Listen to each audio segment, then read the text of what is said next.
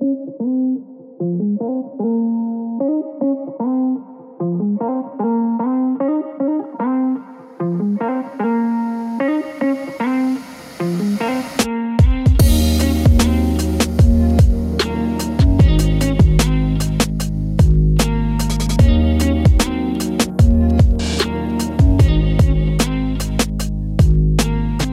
to Faith and Fable, a pastoral podcast that discusses common and often controversial topics from a biblical perspective.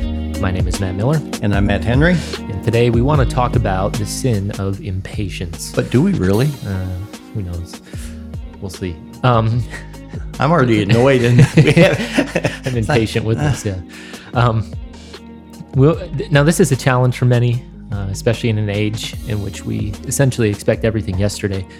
Uh, the presence of high speed technology, Amazon's one click, next day shipping, uh, streaming services on demand, all those things certainly don't help with this.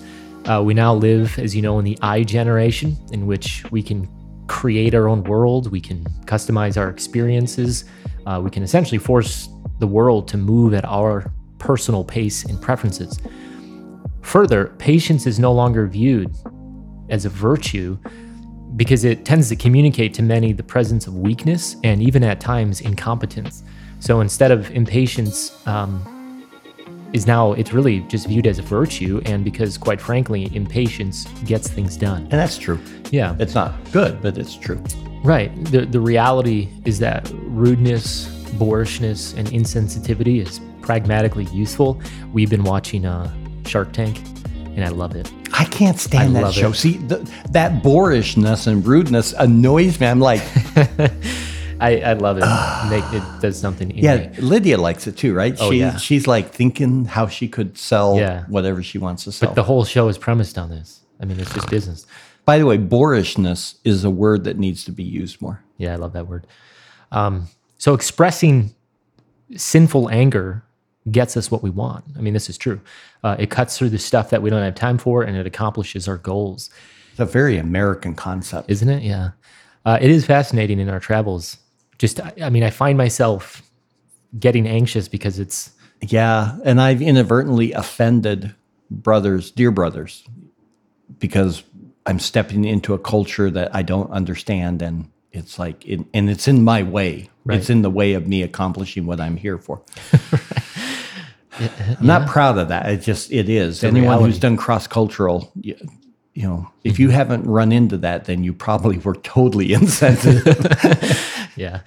Um, well, the truth is that many of us know exactly what this is. That is the reality of impatience. This is not something we need to argue for or even show to be true. We all know how much impatience is a struggle in our own lives. Further, in light of living in a time of COVID, now riots, tumultuous political realities, and many other unpleasant issues, impatience seems to be an increasing experience for many Christians. Uh, and so all of this only adds fuel to that daily battle that already exists uh, within the Christian life. So if this is you right now, first, we just want to say you are not alone. Uh, but second, the Bible uh, certainly has some things to say about this issue. So before we get into it formally, if you've not read it, we want to highly recommend a book to you uh, by a, uh, an author named Jerry Bridges, who's now with the Lord. Uh, he wrote a phenomenal book called Respectable Sins. And the premise of his book is to address sins that we view as, uh, I guess, just that respectable, more tolerable, uh, sins that we don't think are really that bad. And so we all understand the evils of murder, theft, rape, lying, things like this, but rarely do we actively seek to root out the ever present sin of thanklessness, right?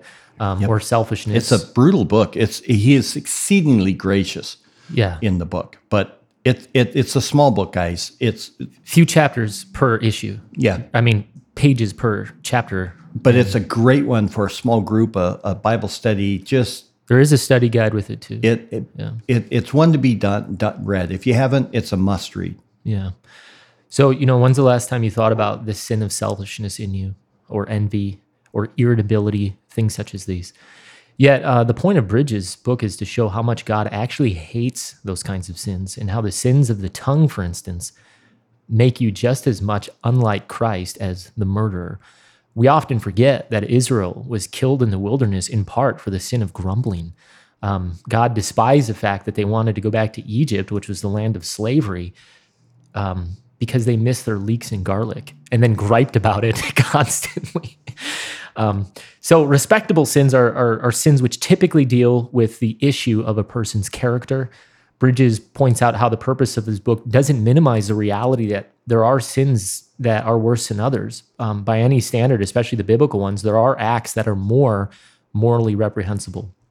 For instance, God doesn't require the death penalty for not installing a parapet on the roof of your house, something which was commanded in Mosaic law, but he does require the death penalty for murder. So God understands gradations in morality. Sure, sure. Um, but Bridges is quick to point out that the sins of the tongue are just as efficient at putting a person into hell as the serial rapist, um, because it is still ungodliness and something that he hates. But the problem for us is that something like gossip is a bit more respectable in our eyes than stealing. Uh, so we just we think less of it and therefore commit more of it. So all this to say, today we just want to discuss one of these sins, which is the sin of impatience. This is this is a sin every human and every Christian commits, but it's especially true, as you were saying, for Westerners. Uh, wealth breeds technology. Technology breeds desires. Desires breeds demands, and demands breed impatience, and impatience is sin. And so, since we are very rich, we have ample opportunity to live in the veritable state of impatience. All right. So with that, let's just deal with it. We're going to actually do two podcasts on this, um, Yeah. so that you can chew on this and hopefully not just listen and say, "Whoa, that was convicting," and do absolutely nothing about it, uh, but actually instead think about what you might do over the week between episodes. So, what is impatience? Well, Bridges defines it as a strong sense of annoyance at the usually unintentional faults and failures of others. This impatience is often expressed verbally in a way that tends to humiliate the person or persons who is the object of impatience. So he's obviously limiting the scope of his discussion to interpersonal issues. Um, this would include things as having to wait in line, people walking slowly in front of you, issues while driving, i.e., or you have EG, uh, road rage. Um, actually, EG is the right one. Um, the new McDonald's employee who can't figure. Oh, golly. Did you have me in mind in this entire paragraph when you wrote this? The new McDonald's employee who can't figure out the right No, button. this to push? happens to me virtually every Sunday morning when I'm trying to get my coffee. Here's here's here's my here here's my let me rant and you guys can then rebuke me for my impatience. You go up, you're going to be the perfect customer. Hi, I'd like to have a scra- side of scrambled eggs, sausage, and a large black coffee. Bam, we're done. Uh, what kind of eggs? Scrambled. Okay. Is that a side order? Yes.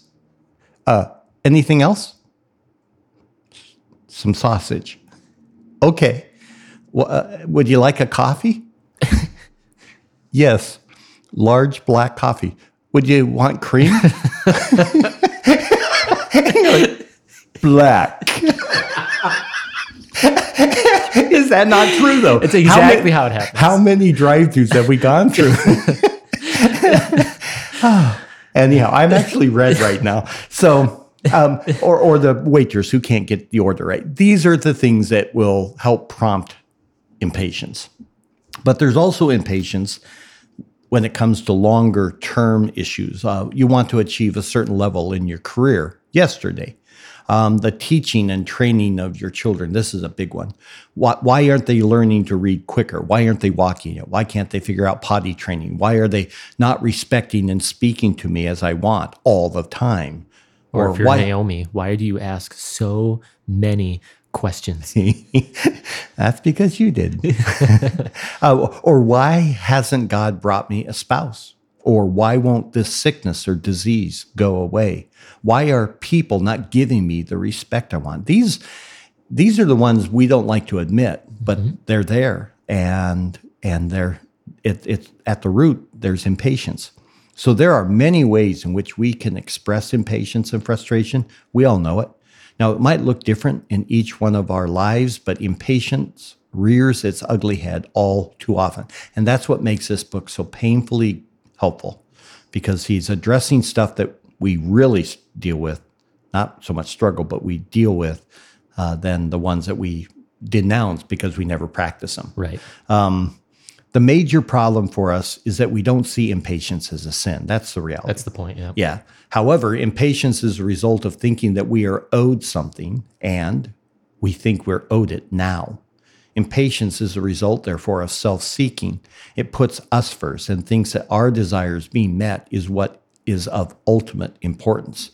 We're, really good at justifying the sin of impatience by saying that we have high expectations. Um, as if that makes it no longer sin, or because I would never do something this way, it is therefore justifiably right to be impatient that this person is not doing it my way. Further, because we're in love with money in this country, whenever money gets involved, we believe it's now acceptable to express impatient behavior when something doesn't happen our way. Uh, this is one. Uh, this one is very difficult because it's so ingrained in us. I paid for it, so I have rights. But why do we think that because money is involved, it simply makes certain behaviors and heart attitudes uh, acceptable? Yeah. But perhaps the the greatest justification for impatience is busyness and stress. When our bandwidth runs out, we get shorter and shorter with people. And yet, in our minds, the impatience is okay because we're stressed. Uh, further, a sin that is closely connected to impatience is irritability. Um, Bridges defines impatience again as that strong sense of annoyance or exasperation, but irritability is described as the frequency of impatience or the ease with which a person can become impatient over the slightest provocation. Uh, so he goes on to say, most of us can become impatient at times, but the irritable person is impatient most of the time. The irritable person is one whom you feel you have to tiptoe or walk on eggshells around. This person is no fun to be with, but unfortunately, family members or coworkers sometimes have no choice. that one's just brutal. Um, this is the, the kind of person with whom you never know what you're going to get with, right? You often wonder if they'll be in a good mood, if they're going to just be bugged by everyone and everything. We all know people like this. Perhaps we are a person like this. And frankly, it can be exhausting. But more than exhausting, it's just sin. Uh, plain and simple. This is a person who is in the sinful pattern of making everything about them. Again, it is self seeking, it is self focused, it is self serving. In short, impatience is the result of pride, which says that my life, my ease of experience, and my preference is what matters. I am first, and people need to get this. So while it is certainly an ungodly character flaw, uh, it's also sin, and, and God hates it. Well, the Bible has some things to say about this, and so we're going to take a look at just a few passages here to gather some principles for how to fight impatience, but also see what true patience can actually produce in a godly life. All right, so let's talk then about the battle for patience. The first principle we would argue is that a godly person learns or has to learn to overlook offenses. So Proverbs 19:11 says that it is to one's glory to overlook an offense. Now there's much that's resolved right there. If we could just simply be controlled by that. By the way, this would apply to anger as well, which is something that commonly results from impatience. Uh, but this is simply the idea of showing grace and resolves, and it resolves many small daily occurrences uh, that, that give rise to impatience in our own heart. Remember, grace is not deserved, but it is something freely given. And so Bridges says impatience typically results from someone committing unintentional acts that bug you, slow you down, or even harm you. But the key word there is unintentional. So if someone does something that gives rise to impatience or irritability in you, you would do well simply to overlook it. It's easier said than done, but that is the biblical God honoring response, especially if there is a one time occurrence you'll often do more harm than good by making a big deal out of something that in reality it was uh, really just unintentional. It only happened once or twice. This is especially helpful for newly married couples. If on the or on the other hand, if something is becoming a pattern and you're not able to overlook it any longer, then you need to address it, but in a mature manner. So avoid using language like always or never. In other words, you always leave your towel on the floor or you never put your shoes away. But do point out the issue and explain the challenge that is being created for you. However, if you're able to overlook the offense, then you're showing the person grace. This helps maintain the relationship, especially when offenses are not a continuous pattern. So, if you choose to allow a one or two time offense to get under your skin, then the issue really may simply be one of self control. Why turn something into a big deal when it can simply be overlooked and have it go away? You see it really clear with little ones, right? Yeah, I mean, it's like, "Rah!" he's like, what is wrong over there? He's like, he touched me. It's like, I, I, did he hurt you? No, but he touched me. And you're like, oh my goodness. But we can all be that way. Um, learning to show grace is a discipline. And sometimes we need to actively preach this to ourselves.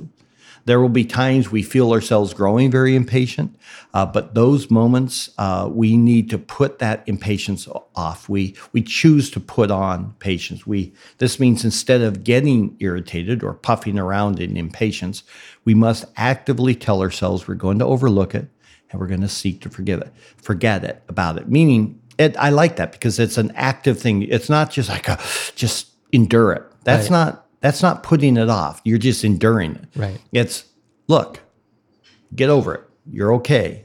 Um, yeah. Yeah. Um, 1 Peter 4 8 is another one. He- Uh, he says, above all, uh, keep fervent in your love for one another. Why? Because love covers a multitude of sins. So again, you can see that how active you must be in that. And then I like how he prefaces it with above all. So it's, this is very important. Again, we see that patience is of greater virtue here than impatience. Can can I interject something? Yeah. Um, because I remember preaching through First Peter when I first came, and First Peter is it's all controlled by the very first couple verses where it says that if once you strip away all of the extraneous words, it's that you were chosen to be aliens and strangers. You were elected to that, and then the whole book is really unpacking that. What does it look like? As a Christian, to live in a world that's not yours. You don't live here. You belong here. This is not your world. And so it's really an exposition, if you want, of what Paul says in Romans 12, 1 and 2, that we're not to be conformed to hmm. this world, but transformed by the renewing of our mind. We're supposed to be acting differently than our, the world around us. So the world says these things are good qualities. The Bible says, no, they don't belong to you because you belong to a new world that's coming. And that's why this, this fervent and love is held to high esteem by Peter. Just a Yeah, no, little that's pastoral aside. Yeah. So so here we see that patience again is of greater virtue than impatience. Now the offense here is not just something that was inconvenient to you, but it was an actual sin. In other words, what he's saying here is that it is possible for you as a Christian to overlook the sin of another. Um, sometimes we feel the need to nitpick every sin that's been committed against us. Peter would say instead of making an issue every time someone sins against you, just simply overlook it. The, the focus in this passage is on service toward the brethren. Um, and because Peter's going to go on to give all that instruction regarding loving one another, but through those spiritual gifts. Yeah. Um, and so the contrast here is helpful. Instead of making everything about us and how someone has offended or sinned against us, a great way to battle anger or bitterness or even impatience uh, with the person when this happens is by willfully choosing to overlook it. And not only are we to overlook it, but then we're to now actively serve them. That- That's difficult. Yeah. Um, so the goal here, therefore, is unity. In fact, one of the reasons why impatience can be so destructive is because it can eventually destroy that blood bought unity. So if you can check your impatience before it turns into anger, then you're doing very well. And this is, of course, true within marriages, between parents and children, but especially within the church. And it's really important for the older Christian because, you know, you as if you're in a healthy church, you have every stage of right. Christian and even non-Christians walking around and they they mean well, but boy, um, that doesn't always come off well. And that's where, as an older man or woman in Christ, that ability to realize this is just a bumbling young child in the faith. And, and you're going to show that. I mean, I've got 11 grandchildren, or yeah, 11. And, you know, they come in, and the next thing you know, you hear something falling and crashing. And it's like, am I going to launch on them? Or I'm going to say, oh, sweetie, you got to be more careful, pick it up. Let's let's be more careful. That kind of thing. You just you you you love the child. You know that they're a four year old and they're playing. Um, in the church, with one another. Boy, wouldn't that be great if we could learn that same principle? Yeah. Yeah, that's that's really good. Well, that's because I. yeah, that's right. Um, first, Peter, uh, and in First Peter uh, two verse twenty three, uh, I like what Peter says about Jesus himself. He says, "And while being reviled, he did not revile in return. While suffering, he uttered no threats, but kept entrusting himself to Him, meaning the Father, who judges righteously." If there was anyone who would have been justified Yeah. in impatience or irritation, it was Jesus. But he would simply not let himself be controlled by this. Rather, he was entrusting himself to the Father. I guess that could be that putting on patience. Yeah. That's one of the practical ways you could do that. Uh, knowing that the Father would sort out every injustice. Um, and so that was the reason he could overlook very great offenses. And that passage in First Peter two says, "And he this is done so that it is an example for you to follow." So Yeah, good point. So uh, I suppose that's enough for this episode for all of us to think about. Uh, and we're going to pick it up next episode with two more principles related to this common sin and how to address it in our lives. But until then, we ask, as you always do, to like and share this podcast.